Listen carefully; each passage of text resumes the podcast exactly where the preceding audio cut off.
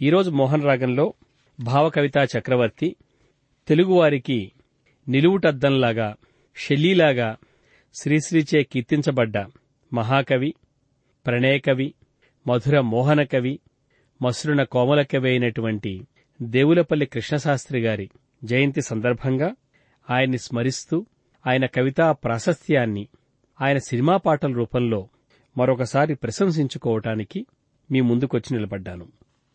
కృష్ణశాస్త్రి గారు కవి అచ్చమైన కవి.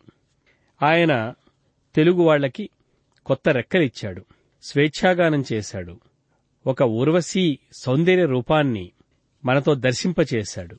అయితే అదంతా ఒక ఎత్తు సినిమా కవిగా సినిమా పాటల్లో కూడా ఆయన అదే కవితా ప్రజ్ఞని కనబరచడం మరొక ఎత్తు. ఈరోజు ఆయన పాటల్లో సినిమా పాటల్లో ఆయన చూపించినటువంటి ఆ కవిత అసమాన కౌశల్యం గురించి మీతో ముచ్చరించాలనుకుంటున్నాను నేను. కృష్ణశాస్త్రి గారు ఒకసారి వెంకట పార్వతీశ్వర కవుల గురించి మాట్లాడుతూ కొన్ని మాటలు అన్నారు. ఆయన ఏమన్నారంటే వెంకట పార్వతీశ్వర కవులు ఉషక్కాలపు కవులు తొలి వైతాళికులు. వీరి కావ్యం చదివినప్పుడు తెల్ల తెల్లవారగట్ల పెళ్ళివారిని ప్రబోధించే గొప్ప సన్నాయి పాట ఎందుచేతో నాకు జ్ఞాపకం వస్తుంది? ఆ శ్రావ్య ధ్వని వల్ల మేల్కొని తూలిపడి కళ్ళు నులుముకుంటూ ప్రాంగణంలోకి రాగానే పచ్చని పందిళ్ళు ఆకుపచ్చని తోరణాలు కళ్యాణ కలకలము అన్నింటిలోనూ ప్రభాతోత్సవం మనకు సాక్షాత్కరిస్తాయి అని వాళ్ళని మధూత్సవ ప్రారంభకులు అన్నాడాయన. కృష్ణశాస్త్రి గారు అటువంటి మధూత్సవాన్ని తెలుగు కవిత్వంలోనే కాకుండా తెలుగు సినిమా పాటల్లో కూడా ఒక మధూత్సవాన్ని ప్రారంభించారు. ఆ మధూత్సవ సౌరంభానంతటిని కూడా ఈరోజు మనం విందాం. కృష్ణశాస్త్రి గారు తెలుగు కవిత్వంలో మధుత్సవాన్ని ప్రారంభించారని చెప్పాను నేను. ఆ మధుత్సవం ఎటువంటిదంటే ఆయన మొదటగా మల్లీశ్వర్లో పాటలు రాసి సినిమా కవిగా ప్రవేశించగానే మల్లీశ్వర్లో ఉండేవంటి ప్రతి ఒక్క అంశాన్ని ప్రతి ఒక్క అవకాశాన్ని కూడా ఆయన తిరిగి తన ప్రాచీన భారతీయ కావ్య సౌందర్యం కావ్యానందం తనకి ఏది ఎరుకపరుస్తోందో ఆ కావ్యానందాన్నే తిరిగి మళ్ళా సినిమా పాటల్లో ప్రవేశపెట్టాలని ప్రయత్నించారాయన. ముఖ్యంగా కృష్ణశాస్త్రి వంటి కవులందరికీ కూడా కవికల గురు కాళిదాసు. కాళిదాసు మేఘ సందేశం కృష్ణశాస్త్రి గారికి కాని అసలు ఒక తరం తరం భావుకులందరికీ కూడా అది రక్తంలో జీర్ణించుకుపోయిన కవిత్వం. అందుకని ఆయన మల్లీశ్వర్లో పాట వినిపించవలసి వచ్చేటప్పటికీ ఆయన మళ్ళా మేఘమాల మీదనే మేఘ సందేశ రూపంలోనే ఆయన ఒక పాటను ఎంచుకున్నారాయన. ఆకాశ వీధిలో హాయిగా ఎగిరేవు దేశదేశాలన్నీ తిరిగి చూసేవు అంటున్నప్పుడు అందాల ఓ మేఘమాల చందాల ఓ మేఘమాల అని అంటున్నప్పుడు అది కేవలం మేఘమాలను ఉద్దేశించిన కవితగా మాత్రమే మనకు వినపడదు ఆ మేఘమాల్లో యుగ యుగాలుగా భారతీయ భావుకులు సౌందర్య రసోన్మత్తులు ఏ మేఘాన్ని చూసి ఏ ఆషాఢ మేఘాన్ని చూసి ఏ ఆషాఢ జలదను చూసి పరితపించిపోయారో కృష్ణశాస్త్రి విశ్వనాథ ఠాగూరు మా శరభయ్య గారు ప్రతి ఒక్కళ్ళు కూడా మేఘాన్ని చూసి పులకరించని భారతీయ కవి లేడు తిరిగి మళ్ళా మల్లీశ్వర్లో ఆయన సినిమా పాట రాయడానికి కూర్చున్నప్పుడు కూడా ఆ పాటను ఆయన మరొక మేఘ సందేశ కావ్యంగా మార్చేశారు. అందుకనే ఆయన ఇట్లా అంటున్నాడాయన ఇది వరకు నా హృదయంలోకి తేజ సమస్తులతో జీవన మృత్యువులతో భూత భవిష్యత్తులు గుమికూడి నీవు మాకు వినిపించేదేమిటి అని ప్రశ్నించినట్టుండేది. ఏదీ నీ సందేశం అని మహావిశ్వమంతా నా కంఠద్వారం వద్ద నిలిచి తట్టినట్టుండేది. నా జీవిత భారం అప్పటికి తొలగిపోలేదు. అది నా గీతాలకు మరీ లోతు మరీ ఔన్నత్యం ఇచ్చిందని పొగడుతుంది. ఆ గీతాలే ఈ గీతాలకు కారణమంటుంది. ఓహో ఇక వినండి. క్షీరసాగర గర్భం నుంచి కైలాస పర్వత శృంగం నుంచి అణువణువు నుంచి ప్రతి కీటకం నుంచి నేను పంపే ప్రేమ సందేశాలు ఆనంద సందేశాలు కళ్యాణ సందేశాలు అని. ఈ మేఘమాల పాట కూడా అటువంటి ప్రేమ సందేశం ఆనంద సందేశం కళ్యాణ సందేశం. మనము విందాం మరోసారి. మల్లీశ్వర్లో ప్రతి ఒక్క పాట కూడా ఒక అపురూపమైనటువంటి కావ్యఖండం ఒక కావ్యం దానికదే. అయినప్పటికీ కూడా మనసున్న మల్లెల మాలలూగెనే అనే పాట దానికదే ఒక కావ్యం.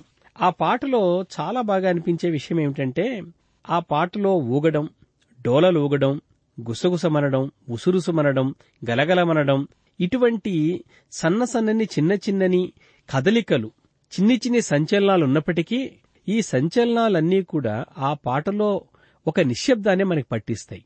ఆ ఆ నిశ్శబ్దం కూడా ఎటువంటి నిశ్శబ్దం అంటే బతుకు పండినప్పటి నిశ్శబ్దం. ఎన్నాళ్ళో వేచి చూసినటువంటి రోజు లభించిన సాఫల్యం తాలూకు నిశ్శబ్దం పరిపూర్ణత్వం తాలూకు నిశ్శబ్దం.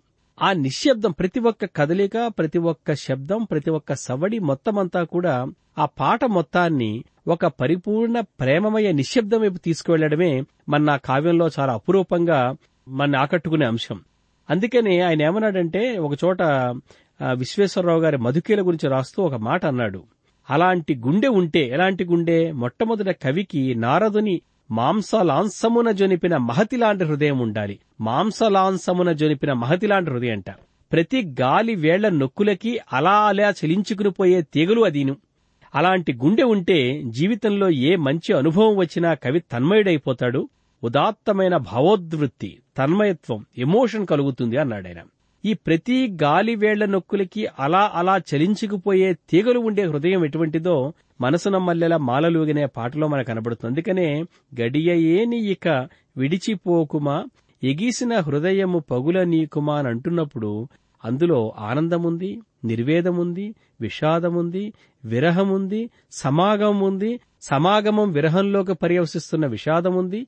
ఈ సమాగమం ఈ విరహం తిరిగి మళ్ళా ఒక పరిపూర్ణ ప్రేమ సమాగమాన్ని దారితీయాలన్న ఆశావహ భావన ఉంది ఇవన్నీ కలగలిసినటువంటి ఈ మొత్తం పాట వెనక ఒక పరిపూర్ణమైన ప్రేమాస్పదుడైన కవి హృదయం మాంసలాంసమున జొనిపిన మహతిలాంటి హృదయం ఉంది కృష్ణశాస్త్రి గారి పాటల్లో తరచు మనకి వినవచ్చే కొన్ని పదాలు ఉయ్యాల. ఈ ఉయ్యాల జంపాల ఈ ఊగడం ఈ డోలలూగడం ఈ ఊగడం ఈ డోలలూగడం ఈ ఉయ్యాల జంపాల ఇవి కృష్ణశాస్త్రి పదే పదే వాడే పదాలు. ఈ ఊగడంలో ఏముందంటే ఊగడం అన్నటువంటిది అది ఆకాశానికి భూమికి మధ్యలో ఉన్నటువంటి అంతరిక్షంలో కదిలే కదలికది.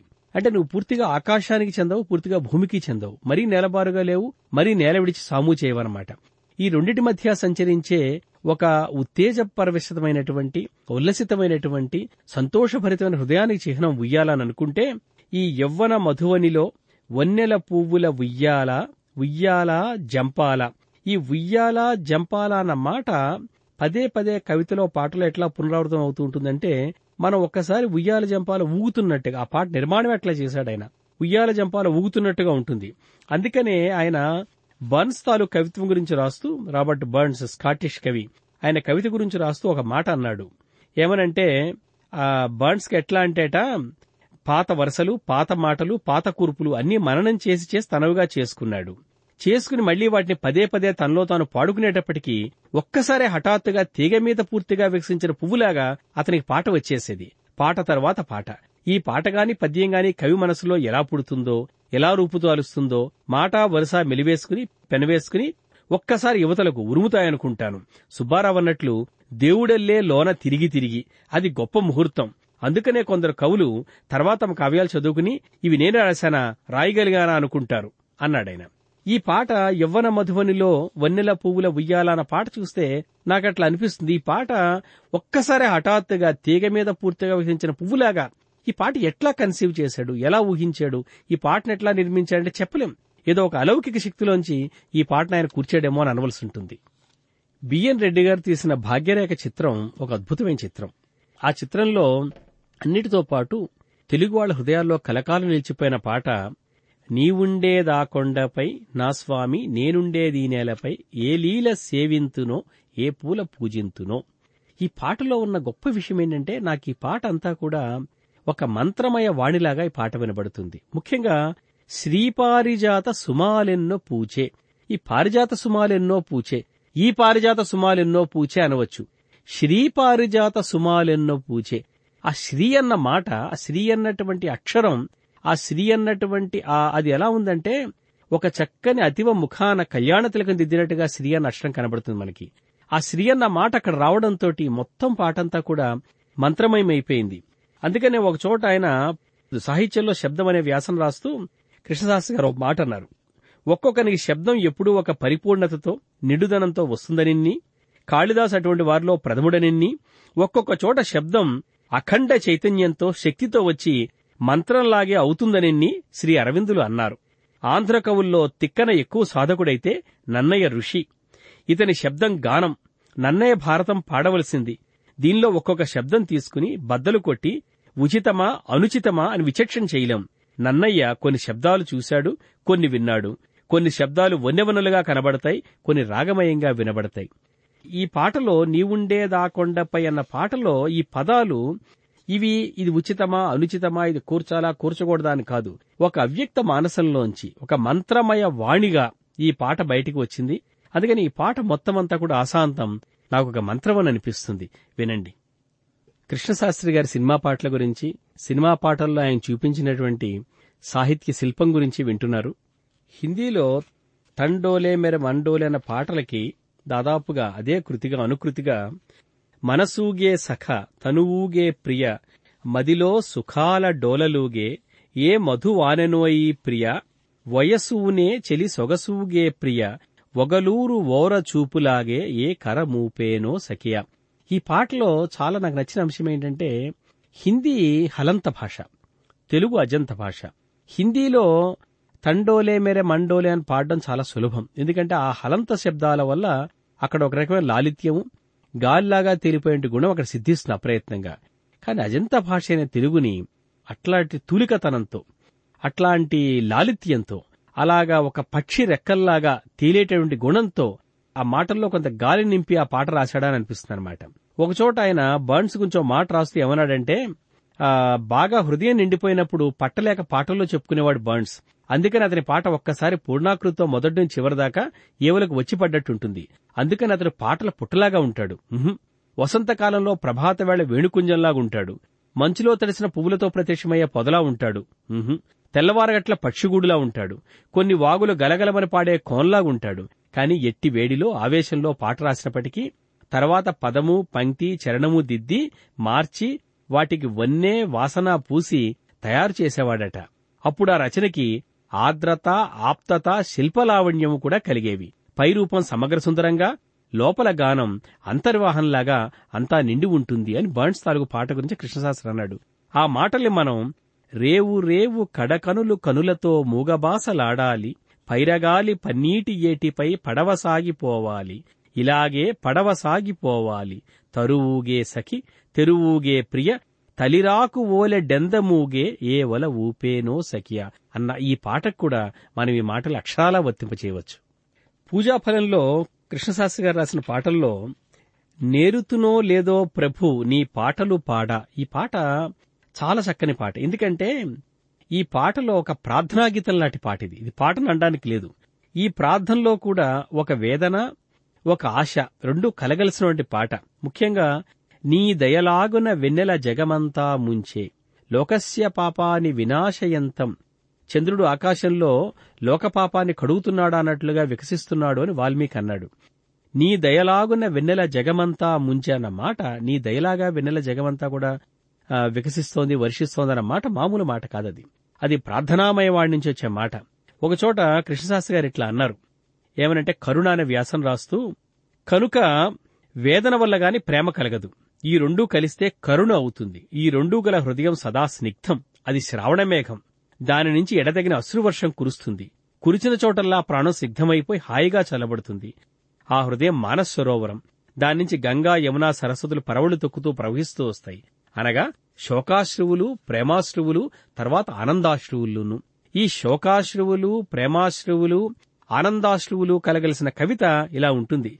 నీ వేణువు కోసం బతుకంతా వీనులాయే నీ దర్శనమునకై వడలంతా కనులాయే.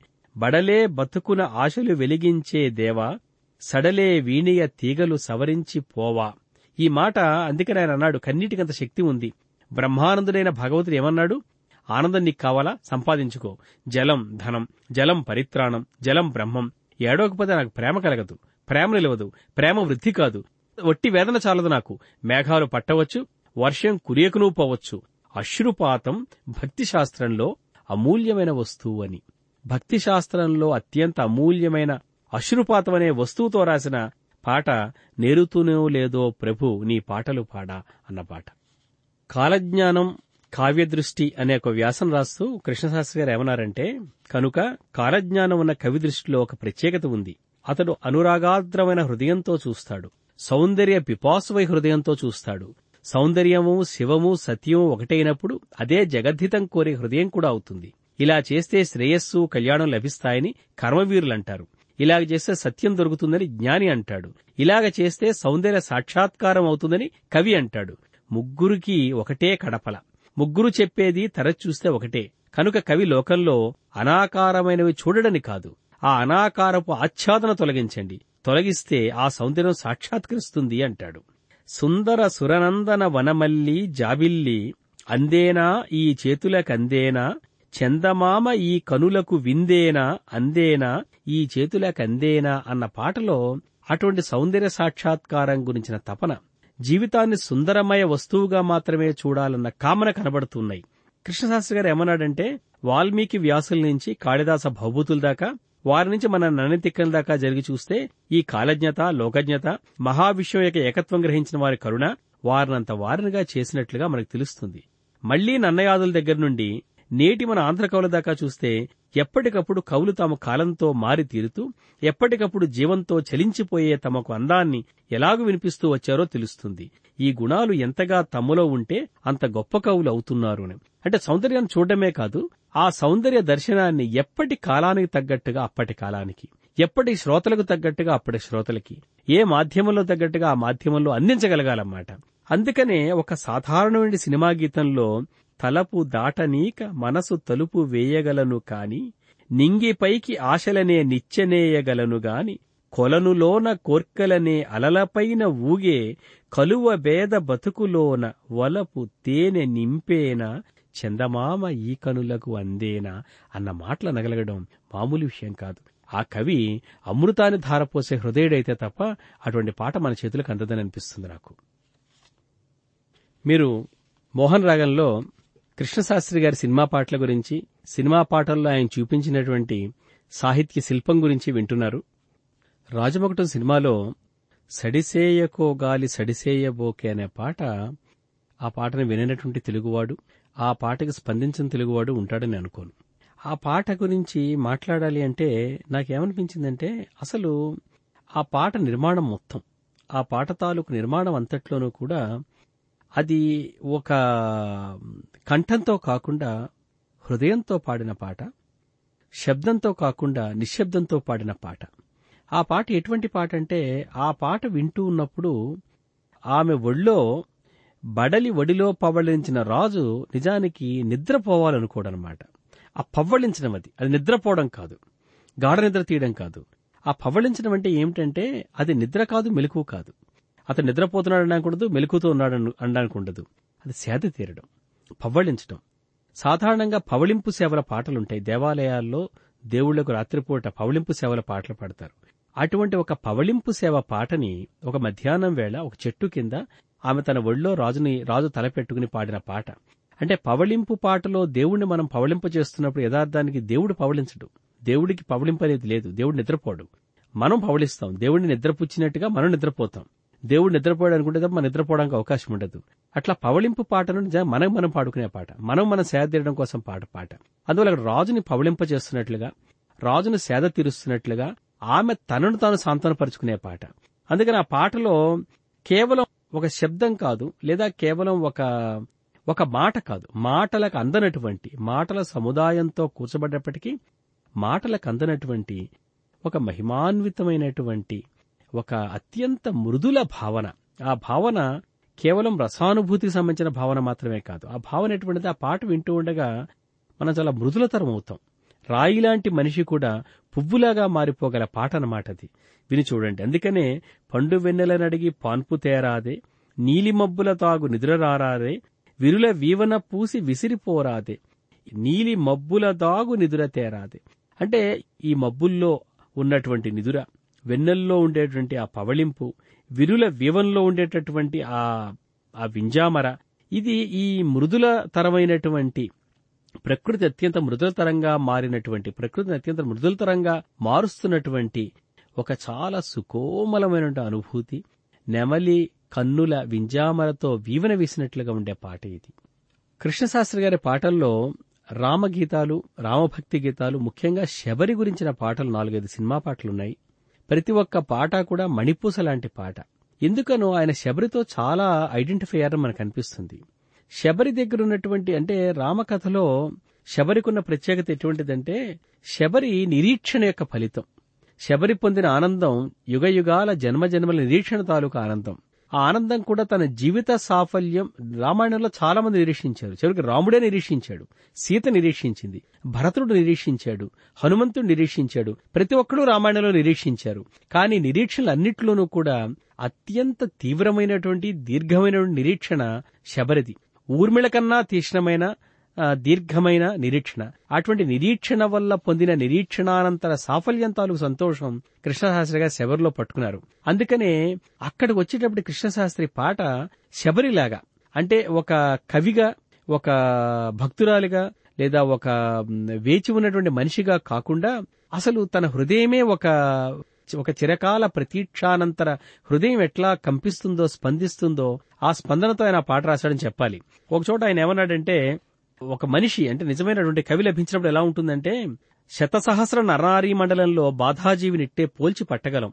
ఈ లోకం పాదపీఠంగా వైకుంఠ ప్రాంగణంలోకి ఒరుగు చూస్తున్నట్టు ఉంటాడు అతను. అతను పాతాళ గర్భం నుంచి పద్నాలుగు లోకాలతోనూ పరిచయం ఉన్నవాడిలాగా ఉంటాడు. అతని కళ్ళల్లో కాసారాలు ఉంటాయి. అతని శిరస్సు మీద చంద్రముఖటం ఉంటుంది. అతని కంఠంలో కాలకూటం ఉంటుంది. అతని పాలంలో అశనిపాతం ఉంటుంది. అతడు తెలిసిపోతాడు. అతడి సన్నిధానంలో పక్కకు తొలగి పాదరక్షలు వదిలి తల ఉంచుకుంటాం ఎవరతడు? ఎవడంటే బాధే జీవితంగా జీవించినవాడు. బాధ అంటే ఎటువంటి బాధ? బాధ అంటే కష్టాలు కాదు. మనం చెప్పుకునే చికాకులు కాదు విసుగు కాదు.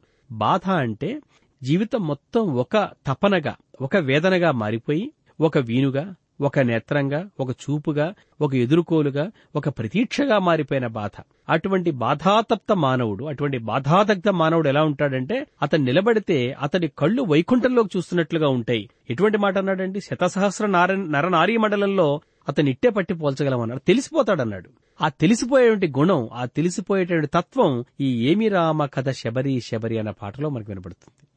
కొన్ని పాటలు సినిమా పాటలో ఉన్న ఒక విశిష్టత ఏమిటంటే తక్కిన సాహిత్యం కూడా సాహిత్యం సినిమా పాటల్ని సాహిత్య గౌరవం ఇచ్చి పరిశీలించదు గాని సాహిత్యకారులు కవులు సినిమా కవుల్ని తమతో సమానంగా పరిగణించరు గాని సినిమా పాటలకు ఉన్న ప్రత్యేకత ఏంటంటే ఆ పాటలు మన జీవితాల్లో భాగమైపోయి ఉంటాయి.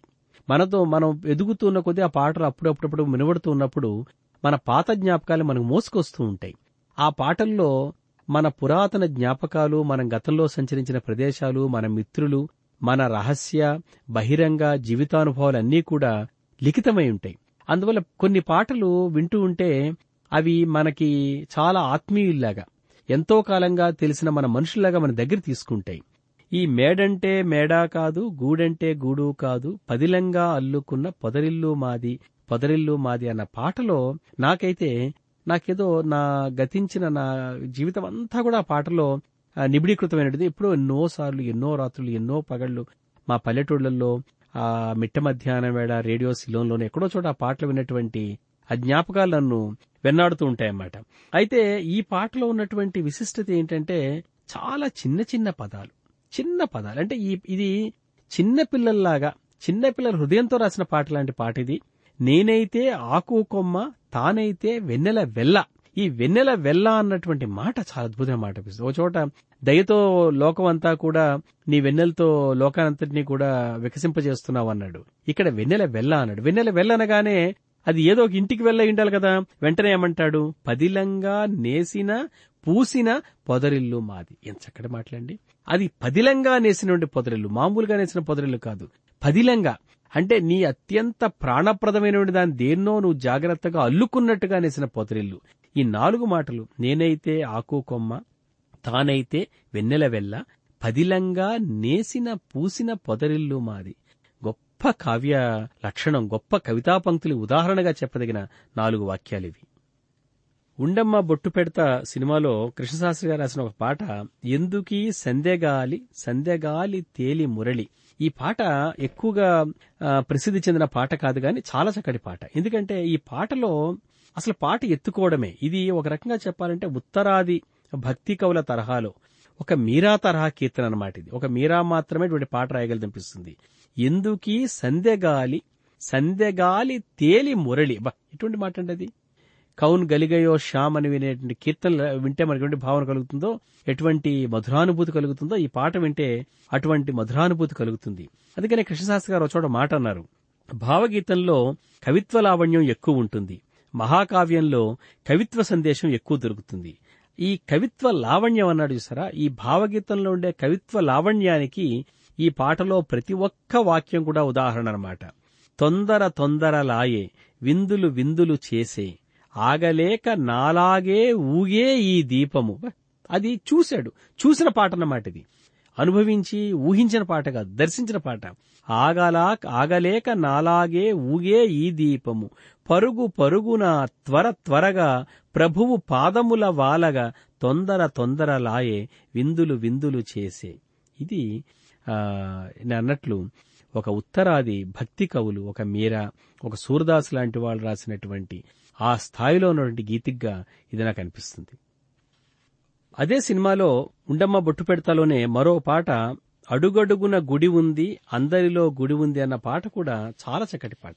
ఇది కూడా ఒక భక్తి గీతంతో ఒక శుభాకాంక్ష గీతంతో ఒక రకంగా చెప్పడం సూక్తం లాంటి భావగీతం ఇది. ఇది కేవలం గీతం అనడానికి లేదు. ఒక అత్యంత మంగళమయమైనటువంటి గీతం ఇది. ఇటువంటి మంగళప్రదమైనటువంటి మంగళమయమైనటువంటి గీతాలు రాయగలిగిన కవులు బహుశా ఒక ఆళ్వార్లు నాయనారు లాంటి వాళ్ళే ఇటువంటి పాటలు రాయగలిగారు. ఒక రకంగా చెప్పాలంటే ఆండాళ్ లాంటి కవయిత్రి మాత్రమే ఇటువంటి పాట రాయగలుగుతుంది. అడుగడుగున గుడి ఉంది అందరిలో గుడి ఉంది. మామూలు మాటలు కావి మాట మంత్రంగా మారిపోయిన మాట ఇది. అడుగడుగున గుడి ఉంది. అడుగడుగున గుడి ఉంది అనే మాట సాధారణమైన మాట కాదు.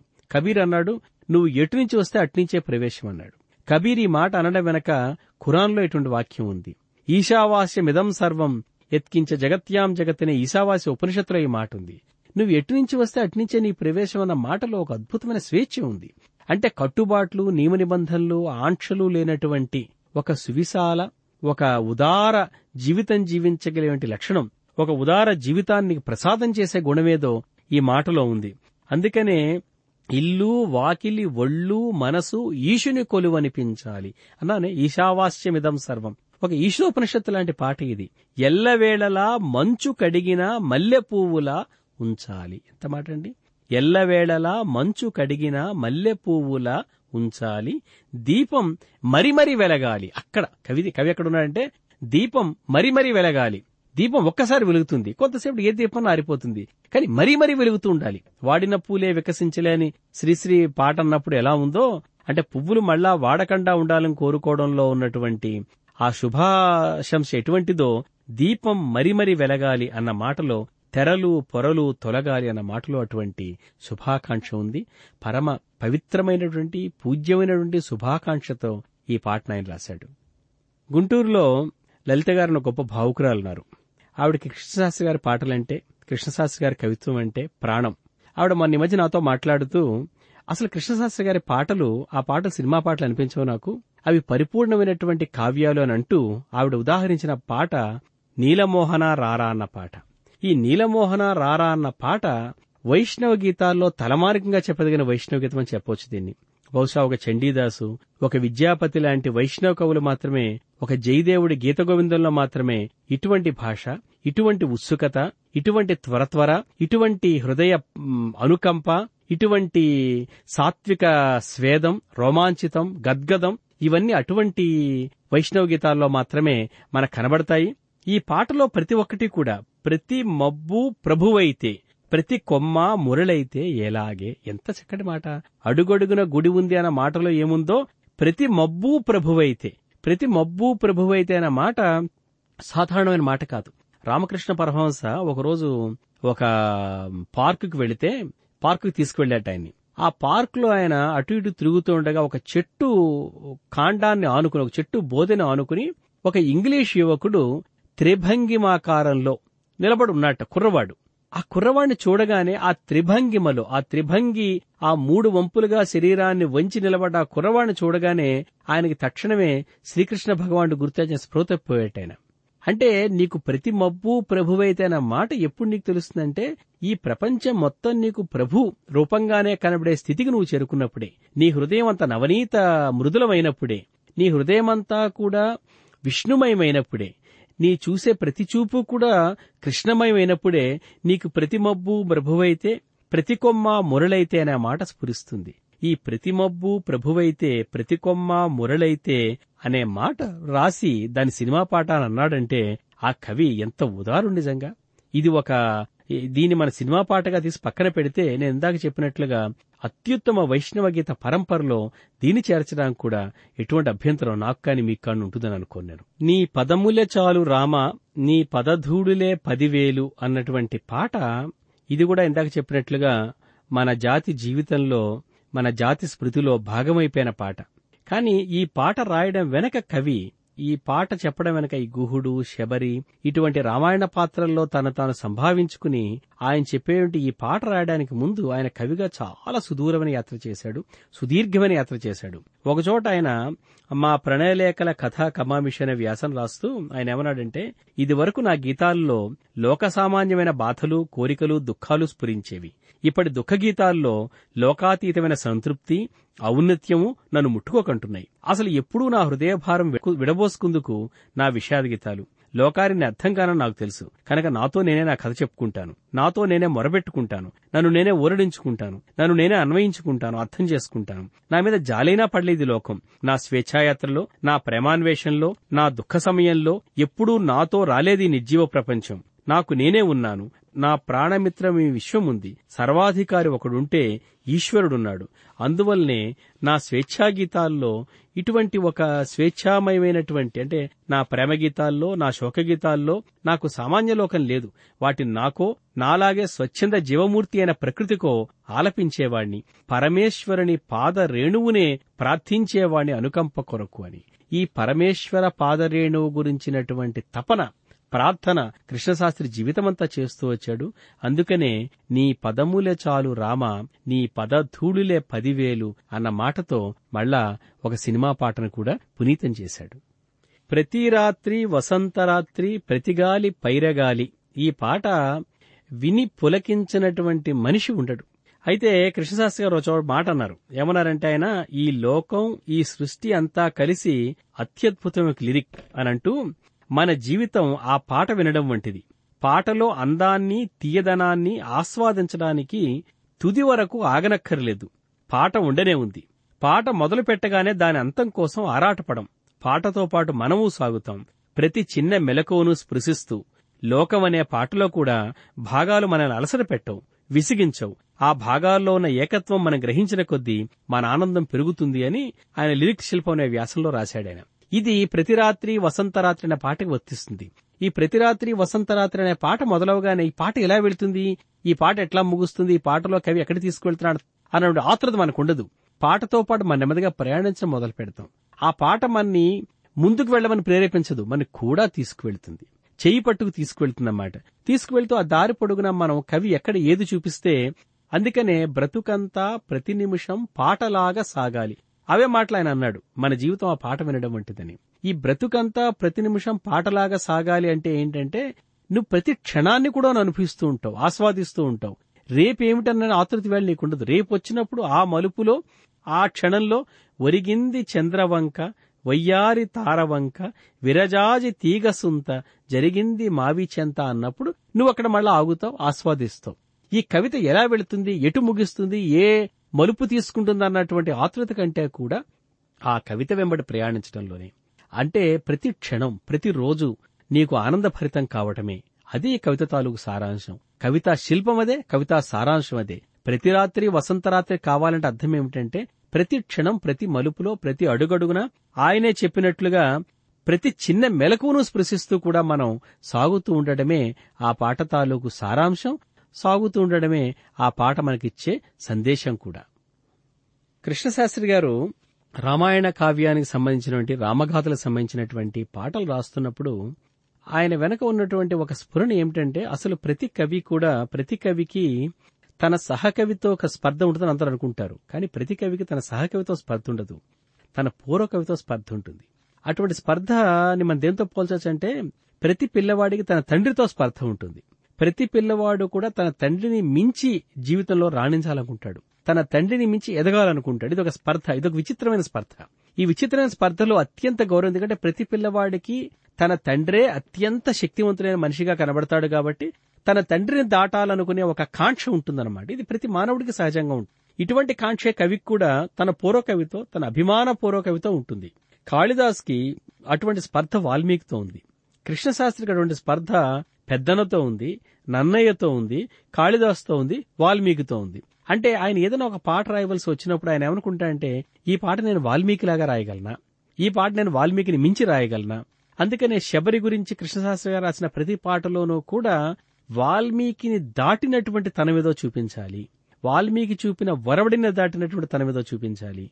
ఇత పూర్వపు కవులు ఎవ్వరూ పలకలేనటువంటి ఒక కొత్త పలుకుబడతో ఒక కొత్త పద్ధతితో ఒక కొత్త ఎత్తుగడతో నా పాటను ఎత్తుకోవాలి. ఎవరూ చూపని కోణమేదో నేను చూపాలి. శబరి కథ ఎందరూ చెప్పలేదు. శబరి పాటలు ఎందరూ పాడలేదు. కానీ మళ్ళా ఒక శబరి పాట పాడవలసి వచ్చినప్పుడు మళ్ళా కొత్త ఎత్తుగడతో మొదలు పెట్టాలి ఊరకే కొలను నీరు ఉలికి ఉలికి పడుతుంది. ఓరగా నెమలి పించ మారవేసుకుంటుంది. ఎంత అద్భుతమైన పాట ఇది.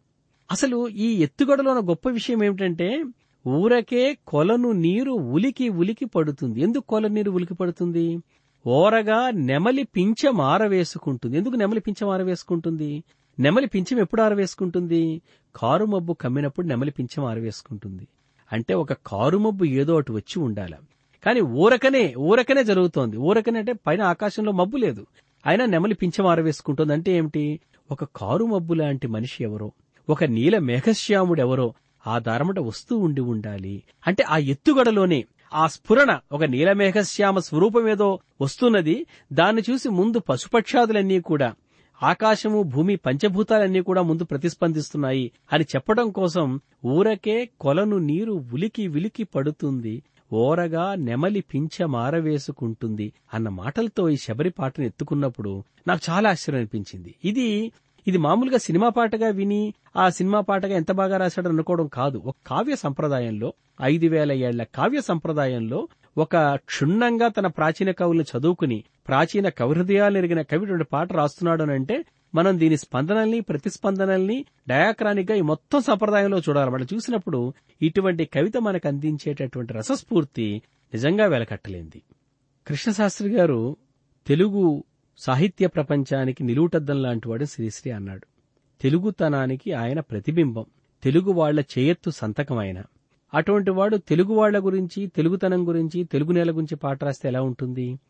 పాడనా తెలుగు పాట పరవశనై నే పరవశనై మీ ఎదుట మీ పాట అది. ఇది మన పాట.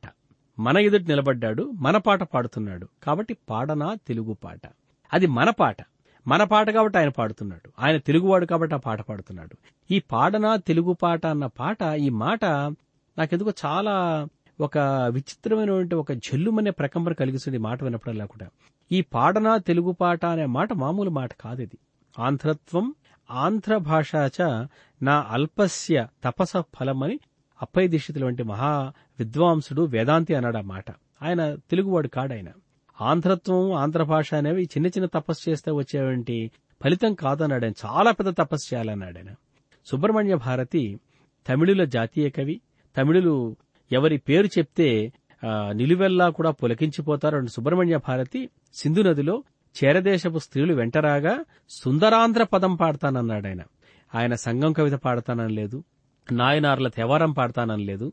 వైష్ణవుల పాశురాలు పాడతానని లేదు ఆయన. ఆయన సుందరాంధ్ర పదం పాడతా అన్నాడు అంటే పాడనా తెలుగు పాట అని అడిగాడు. పాడనా తెలుగు పాట అన్న మాట మొదట అడిగిన సుబ్రహ్మణ్య భారతే. ఈరోజు కృష్ణశాస్త్ర ఆ మాట అంటున్నాడు.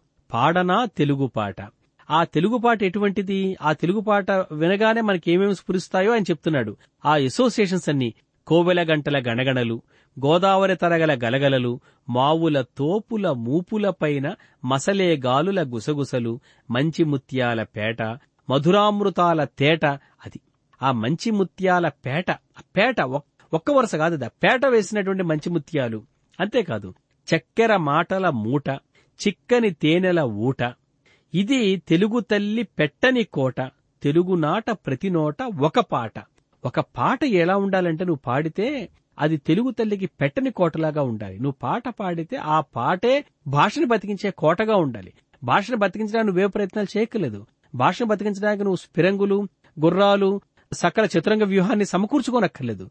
భాషను బతికించాలంటే ఒక పాట. తెలుగునాట ప్రతి నోట ఒక పాట పాడితే చాలు. అందుకని ఈ పాట పాడనా తెలుగు పాట అనే ఈ పాట నిజంగానే తెలుగు తల్లికి పెట్టని కోటగా కృష్ణశాస్త్రి అమర్చినటువంటి రక్షణగా ఈనాటికి నిలబడింది శ్రీరామక్షగా నిలబడి ఉంది. కృష్ణశాస్త్రి సినిమా పాటలు అనగానే ఎవరికైనా కూడా మొట్టమొదటి స్ఫురించే పాట ఆకులో ఆకునై పాట. అందుకనే ఆ పాటను నేను మొట్టమొదటి వినిపించలేదు. చిట్ట చివరి వినిపించాలనుకుంటున్నాను. ఎందుకంటే ఈ ఆకులో ఆకునై పువ్వులో పువ్వునే అనే పాట యథార్థానికి కృష్ణశాస్త్రి సినిమాల కోసం రాసిన పాట కాదు. అది ఆయన కావ్యాల్లోంచి తీసుకొచ్చిన పాట నేరుగా తీసుకొచ్చిన పాట. కావ్య ప్రపంచం నుంచి సరాసరి ఆ పాట కావ్య ప్రపంచపు పుస్తకాల పొత్తిళ్ళ మధ్యనే ఉండలేక నలుగురి మధ్య కళ్యాణోత్సవం జరుపుకోవడానికి జన్మదినోత్సవం జరుపుకోవడానికి అందరూ ఎత్తుకోవడానికి మురిపం చేయడానికి మన భుజాల మీద ఎక్కినట్లుగా మన సంకల మీద ఎక్కినట్లుగా ఆ పాట సరాసరి మన చేరవచ్చిందనమాట అయితే ఆ పాట యథార్థానికి కృష్ణశాస్త్రి గారు ఆ పాట గురించి రాస్తూ మాట అన్నాడు ఆయన. అయినా నేను కృష్ణపక్షం ప్రారంభంలోనే ఆ చిన్న కొండ ఎక్కాను. అవి నల్లమలలు. అప్పుడే తరువెక్కి అననీల గిరినెక్కి మెలమెల్ల చెదలెక్కి జలదంపు నీలంపు నిగ్గునందుకున్నాను అంతకుముందు గోరువెచ్చని అనుభవాలున్నాయి. గోరుముద్దల్లాంటి రచనలు ఉన్నాయి. కాని అప్పుడు గుండె చుర్రుమనంటుకోవడం ఆరంభం. అసంతృప్తి స్థిమితంగా ఉండనీయకపోవడం మొదలు. అన్వేషణలో బయలుదేరడం అప్పుడు అప్పుడే నిజాన్ని గొంతు గడియ విడిపోవడం అది. గొంతు గడియ విడిపోయిన క్షణాల తాలూ కవిత అన్నమాట అది. రెక్కలు పరుచుకుపోవడం జరిగింది. కాని అప్పుడు దేనికోసం వెతకడమో ఎక్కడ వెతకడమో తెలియదు. అప్పుడు నేపవనిలో శ్రీకృష్ణుని వెదిగినది నేను కాదు. నేను యుగ యుగాల నుంచి వెరుగున్న గోపిక. ఆ అన్వేషణం కనరాని దారి కొరకై ఎన్నడును కనలేని వెలుగు కొరకై అనైనా తెలియదు. నా రెక్కలకి ఏదో నేను పుట్టక మునిపే అమరమందారం వాసన అంటుకుంటే అది ఏ గూటిలోనూ నిలవనీయక తరిమి తెరిమి పరిగెత్తించినట్లయింది. ఆ అమర మందార వాసన ఆ అమరమందార వాసన తన్ని నిలవనీయకుండా బయటికి లాక్కువస్తే గొంతు గడియ విడిపోయినప్పుడు ఆయన పాడుకున్నటువంటి పాట తరువెక్కి అలనీల గిరినెక్కి మెలమెల్ల చెదలెక్కి జలదంపు నీలంపు నిగ్గునై అది. అలా నెమ్మదిగా భూమి మించి ఆకాశం మీదకి తేలిపోయినటువంటి ఆ ప్రయాణం మళ్ళా మేఘం. మేఘంతో ప్రయాణమైన ప్రయాణం మళ్ళా మేఘం దగ్గరికి వచ్చిన ప్రయాణం. ఎప్పటికి కూడా ఆకాశంలో విహరించే మేఘంగా చెదలెక్కి ఆకాశమెక్కి జలదంపు నీలంపు నిగ్గునై ఆకల దాహమ చింతల వంతల ఈ తరణ ఈ కరణి వెర్రినై. ఏకతమ తిరుగాడ ఈ ఏకతమ అన్న మాట అద్భుతమైన మాట ఏకతమ అనే మాట నన్నయ్య గారి మాట. కచుండు ఎనియున్ రాడు ధెనువుల్ వచ్చే ఏకతమ నిష్టమెయిన్ భవదగ్నిహోత్రముల్ పొడిమి వెల్వగాబడియే పొద్దును పోయే కచుండు ఏనియున్ రాడు. ఈ ఏకతమ అన్న మాటలో ఆ లోన్లియెస్ట్ ఆ ఎక్స్క్లూజివ్నెస్ అనేటువంటిది ఏకతమ మాటలో కనబడుతుందన్నమాట. ఏకతమ తిరుగాడ. ఆ ఒక్కళ్ళే తిరగడం. ఒంటరిగా తిరగడం కాదు ఒక్కళ్ళే ఒక్కళ్ళే కావడం. సమస్తం తన ఒక్కళ్ళేనట్లుగా ఆ ఏకతమ తిరుగాడడం. ఆ ఏకతమ తిరుగాడినటువంటి ఆ సెలబ్రేషన్ ఆ ఉత్సవం అంతా కూడా ఆకులు ఆకునే పాటలో మనం మరొకసారి విందాం. మిత్రులారా మీరింతదాకా మోహన్ రాగంలో కృష్ణశాస్త్రి గారి సినిమా పాటల గురించి విన్నారు సినిమా పాటలు విన్నారు. సినిమా పాటల ద్వారా ఆయన అజరామరమైనటువంటి ఆయన హృదయం ఆ ప్రేమాస్పద హృదయం ఆ అమృతమయ హృదయం ఎటువంటి తావుల్ని ఎటువంటి సౌరభాల్ని వెదజల్లిందో ఎటువంటి పరిమళాల్ని మనకు అందించిందో ఎటువంటి సంగీతాలు ఎటువంటి సోయగాలు పలికించిందో అవన్నీ కూడా మనం చూశాం. ఆ కవికి ఎన్నటికీ వృద్ధాప్యం రాదు. ఎందుకంటే ఆయన నిత్య యవ్వనంతో ఆయన జీవితాన్ని అనుక్షణం జీవితం ఎంత తొందరగా ముగిసిపోవాలని కోరుకోలేదు. ప్రతి క్షణాన్ని అడుగడుగునా జీవితాన్ని ఆనందిస్తూ ఆయన ముందుకు నడిచాడు కాబట్టి ఆ ఆనందం ఎటువంటి ఆనందం అంటే ఆయన చివరికి సీతవేళ రానీయకు రానీయకు శిశిరానికి చోటీయకు చోటీయకు ఎదలోపల పూలకారు ఏనాటికి పోనీయకు పోనీయకు అన్నాడు ఆయన. ఆ ఎదలోపలి పూలకారును మాత్రం ఆయన పోనివ్వలేదు. బయట శరీరం ముడతలు పడవచ్చు. కాలం ముందుకు సాగవచ్చు. చెట్లు కూడా ఒక రోజుకి శిశిరానికి ఆ, ఆకులు రాలే కాలానికి రావచ్చు. కానీ ఎదలోపల పూలకారు మాత్రం ఈనాటికి పోకూడదు. అందుకనే ఆయన ఒక మాట అన్నాడు. ప్రేమ కంటే గొప్ప అనుభవం మానవుడికి లేదు. ఇది వరకు అసమగ్రంగా ఉన్న నా ప్రకృతి నీవు నాలోకి వచ్చాక సమగ్రంగా అయింది అంటాడు ప్రేమికుడైన కవి. ప్రేమ ఎంత గొప్పది? ఒకరిని ఒకప్పుడైనా ప్రేమించినవాడు అందరినీ ఎప్పుడైనా ప్రేమించగలడు. అదే ఎదలోపలి పూలకారు ఎప్పుడు నీకు పోకుండా ఉంటుందంటే నువ్వు కనీసం ఎప్పుడైనా ఎవరినైనా ఒక్కళ్ళనైనా ఒక్కసారైనా ప్రేమించగలిగి ఉండాలి. ప్రేమించడం అంటే స్త్రీ పురుషుల ప్రేమనే కాదు. నువ్వు ఒక చెట్టును ప్రేమించగలగాలి ఒక పుట్టను ప్రేమించగలగాలి ఒక పువ్వుని ప్రేమించగలగాలి ఒక వెన్నెల రాత్రిని ప్రేమించగలగాలి ఒక గాలి తాకితున్నటువంటి ఆ స్పర్శని ప్రేమించగలగాలి. అంటే నీలో ప్రేమించగలిగే చలించగలిగే స్పందించగలిగే హృదయం అంటూ ఉంటే అప్పుడు నెమ్మదిగా నీ ఎదలోపల పూలకారు నెమ్మదిగా వికసించడం మొదలు పెడుతుంది. అప్పుడు ఉగ్రమైన వేసంగి ఘాట్పులు ఆగ్రహించి పైబడినా అదిరిపోం. ఒక్కుమ్మడిగా వర్షామేఘం వెక్కి వెక్కి రోధించిన లెక్క చేయం. అప్పుడే మనం చైత్రంలో తొగరెక్కిన కొత్త కోర్కెలు శరత్తులో కైపెక్కే తీయని కలలు మనసారా తీర్చుకుని మనుగడ పండించుకుని లోకానికి పొలిమేరన నీ లోకం నిలుపుకొని కవన్నట్లుగా మన లోకాన్ని మన లోకానికి పొలిమేర నిలుపుకోగలుగుతాం. అంతేకాదు ఆయన ఎంత చక్కటి మాట అన్నాడంటే ఇదే మాట కృష్ణశాస్త్రి దగ్గర ఏమిటంటే కేవలం ప్రాచీన సాంప్రదాయ కవుల తాలూకు అంటే జీవితం జాతస్య మరణం ధ్రువం అన్నటువంటి సాంప్రదాయక వాక్యాన్ని కృష్ణశాస్త్రం నమ్మలేదు. జాతస్య మరణం ధ్రువం ఎవరికంటే ఒక శరీరానికి. రక్తమాంసనిష్టమైన శరీరానికి మాత్రమే జాతస్య మరణం ధ్రువం. కానీ ఎదలోపల పూలకారు ఉన్నవాడికి మృత్యువు లేదు. అందుకని నేను ఏమన్నాడంటే చాలా ధైర్యంగా గీతాంజలిలో ఠాగూర్ ఏమంటే మృత్యువు నా ఇంటి తలుపు తట్టినప్పుడు నేను చాలా హుందాగా గౌరవంగా మర్యాదగా నేను దాన్ని ఆహ్వానిస్తాను అంటాడు.